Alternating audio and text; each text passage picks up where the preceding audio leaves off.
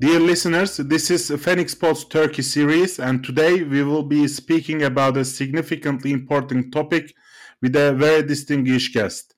In last couple of years, domestic and international crises, as well as economic downfall and the COVID-19 pandemic, occupy the political agenda. However, there is one neglected topic which threatens the future of Turkey but also the world.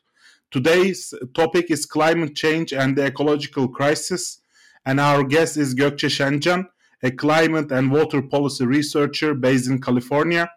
She is also a member of Ivme movement in Turkey and one of the authors of Ivme movement's latest report entitled Green Fair Transition Against Climate Crisis Political Recommendations for Turkey. Gökçe, welcome to our podcast. It is a pleasure to have you here. Thank you for having me.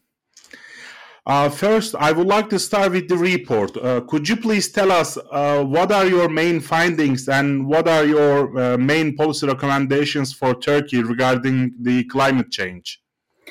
Um, so, our report was a compilation of the policy solutions that were already crafted by other members of the ca- academic communities.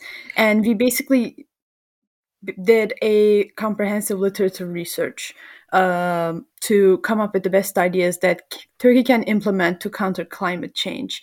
And our findings were um, Turkey has to get on a decarbonization path uh, as soon as possible uh, with by making proper invest investments uh, in its infrastructure, in its um, agriculture, water management, um, cities resilience, and we concluded that th- these are all achievable and they would also be um, economically feasible for Turkey. So it wouldn't be a burden, contrary to the popular belief in Turkey. It wouldn't be an economic burden. Um, quite the opposite, actually. Turkey could build a um, economic development plan based on green solutions and achieve a green transition in a fair and just manner. Mm-hmm. Could you please give us uh, some examples uh, of the uh, problems which Turkey face and uh, your recommendations? Uh, yeah, so a few of the problems that will need significant investment is I can, for example, start with the decarbonization of the electric grid. Uh, at the moment, Turkey relies heavily on fossil fuels to um, generate energy for use in the country and it specifically relies heavily on coal and also na- on natural gas. So um, coal is a very polluting um, fossil fuel. It's not clean at all. It's harmful to human health. It's harmful to the nature. It's harm. It's harmful to um, soil health, the air quality, the water quality. So not only does it exacerbate climate change, but also it causes a lot of harm and these this harm translates to you know spendings in health because then people start having complaints about lung problems or heart problems related to coal and decline in the air quality due to coal. And these are all economic burdens for turkey as well as health burdens and you know environmental quality burdens. Um, on top of that um, diesel burning cars and gas cars, gasoline burning cars, are very popular in Turkey, and there has not been a strong wave of electric vehicles that would enable electrification of Turkey's transportation system. So another recommendation that we had was to um, basically phase out uh, petroleum burning cars and um, diesel cars from the streets just phase them out as soon as possible and replace them with either plug-in hybrid cars or electric vehicles. And this includes not only the personal vehicles, but also public transits like buses, metro buses that are especially popular in Istanbul. So it's a it will be a complete transition. Mm-hmm. And another should I should I go? Please go ahead. Yeah. Uh, one more thing I wanted to highlight is um, we also highlight especially in the economic development part, we highlight the importance of um, agricultural and rural policies. Um, some rural regions in Turkey depend heavily on coal. So, to achieve a just transition, uh, these regions will need to diversify their economic portfolio, and the government has a big role to play in that. So they could introduce um, renewable sectors, green sectors to these regions, so we can help the labor transition to a new um, sector from away from coal, and also help their development while also greening Turkey's um, infrastructure, electricity, and car sector. Um, and there are also many risks related to climate change that are a threat to Turkey's um, agriculture at the moment, agricultural activities. So the government needs to heavily invest on climate resilient agriculture efforts and also help the farmers financially so they can reduce their carbon footprints, um, they can raise crops that are suitable for climate change, and also uh, increase the number of farmers uh, the amount of land that is farmed so Turkey can overcome some of its um, uh, food insecurity problems that is facing at the moment that can be seen in the high food prices. Mm-hmm. Uh, Gökçe, even though for many years academics and researchers have been warning uh, governments about the ecological crisis and their effects, actually very few uh, seems to care the ongoing crisis. Why is that so? Uh, what is your take on the government's uh, go- government's lack of policies regarding this very important crisis? Um, so, to speak for Turkey, there are so many other factors that contribute to government's carelessness in other countries, but for Turkey, it's um, it's just I believe it's short-sightedness and the fact that a government's interests heavily vest on the coal industry because um, many coal plants won the bids to be constructed by government's allies in the business sector. And if you look at you know who owns the coal mines and the coal um, coal powered power plants you'll see that most of the names are as closely associated with turkey's government. So i think it's a combination of just not caring and believing that you know Turkey had a real little role to play in climate change because we're the 16th most uh, the heaviest carbon polluter in the world. And also the fact that you know it's against the government's uh, interest in terms of business relationships. Um, so it's really unfortunate. Um, but i think there's great potential for any politician and honestly anyone who thinks they could um, govern this country better. And there's a huge gap here, and there's a huge opportunity for other politicians to pay more attention to climate policies that will not only counter climate change, but also develop Turkey's economy towards a green uh, future. Mm-hmm. Uh, could you please also tell us uh, what are the most urgent environmental problems in Turkey nowadays? So Turkey, Turkey faces so many environmental problems. Um, I'll start with climate change and its impacts on Turkey. One is going to be we'll see more extreme weather in Turkey in coming years. Uh, this could be longer and more severe heat waves, longer and more severe droughts. Um, heavier snowfall or rainfall that could lead to flash floods, especially in the Black Sea region. Uh, we'll see worsening um, forest fires depending on the season. It doesn't mean it's going to happen every year, but it will mean if it's going to happen, then it's going to happen more severely than it happened before.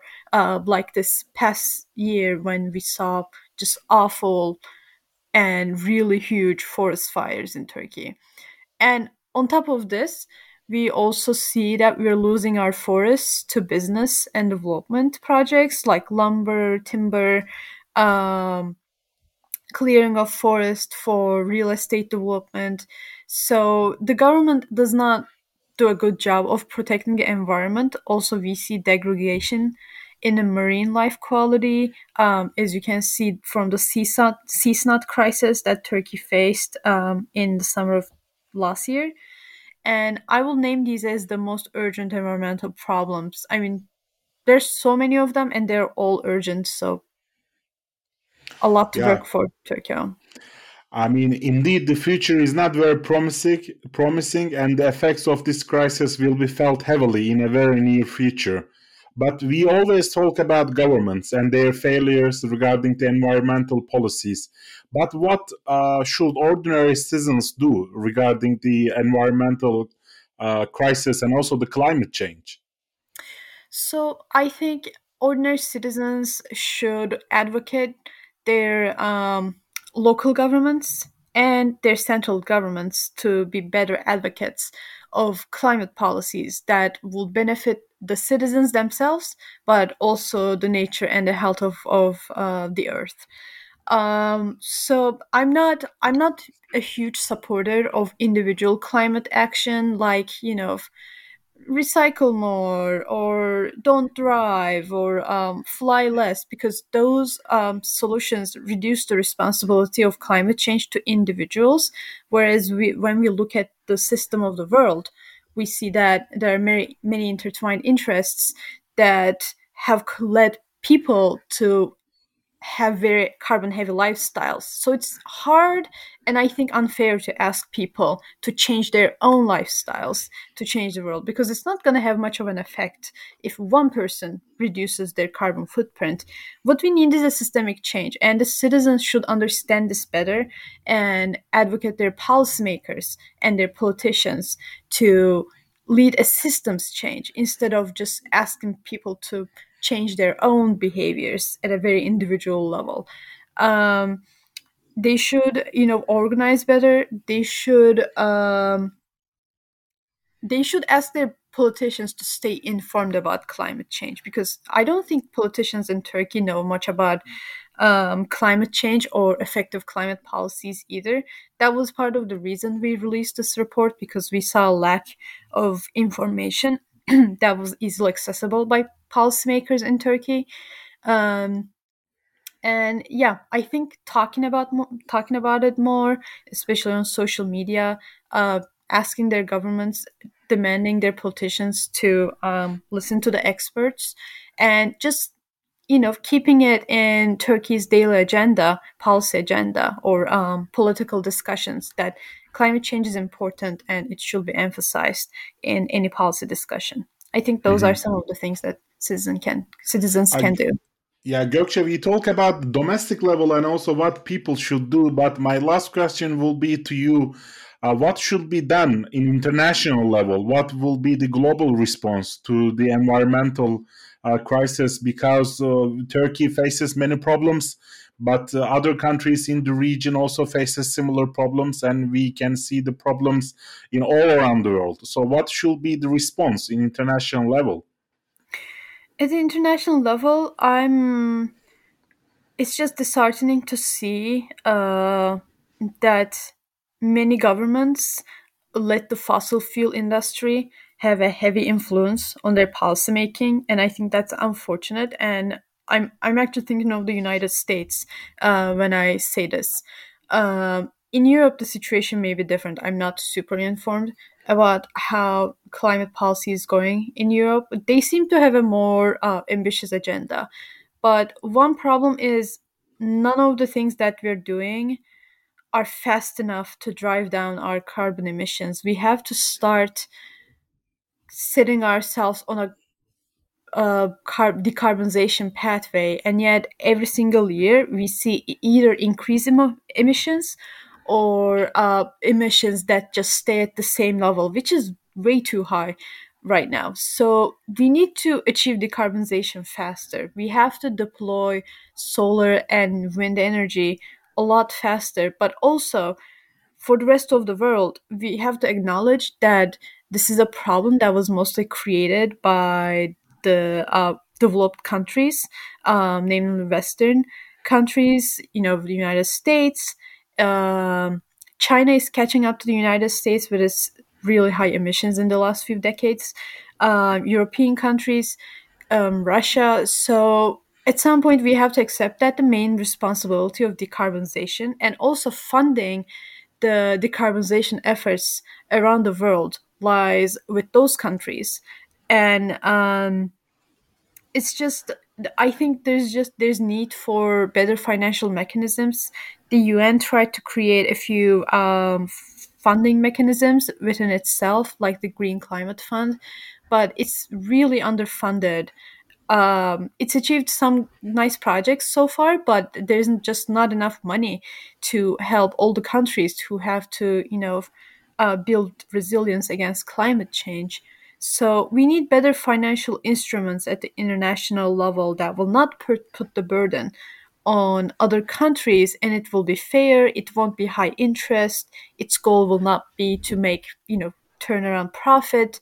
So we just need some fin- some more financial mechanisms that will not be predatory loaning or lending. Um, so those are my uh, thoughts. uh- Thank you very much, Gökçe. I must tell you that you enlighten me and also our listeners. Uh, thank you very much for being us today. Thank you so much for having me. Uh, dear listeners, today we had Gökçe Şencan at Phoenixport Turkey series and we discussed about the climate change and the ecological crisis over a very timely and important report published by Ivme Movement.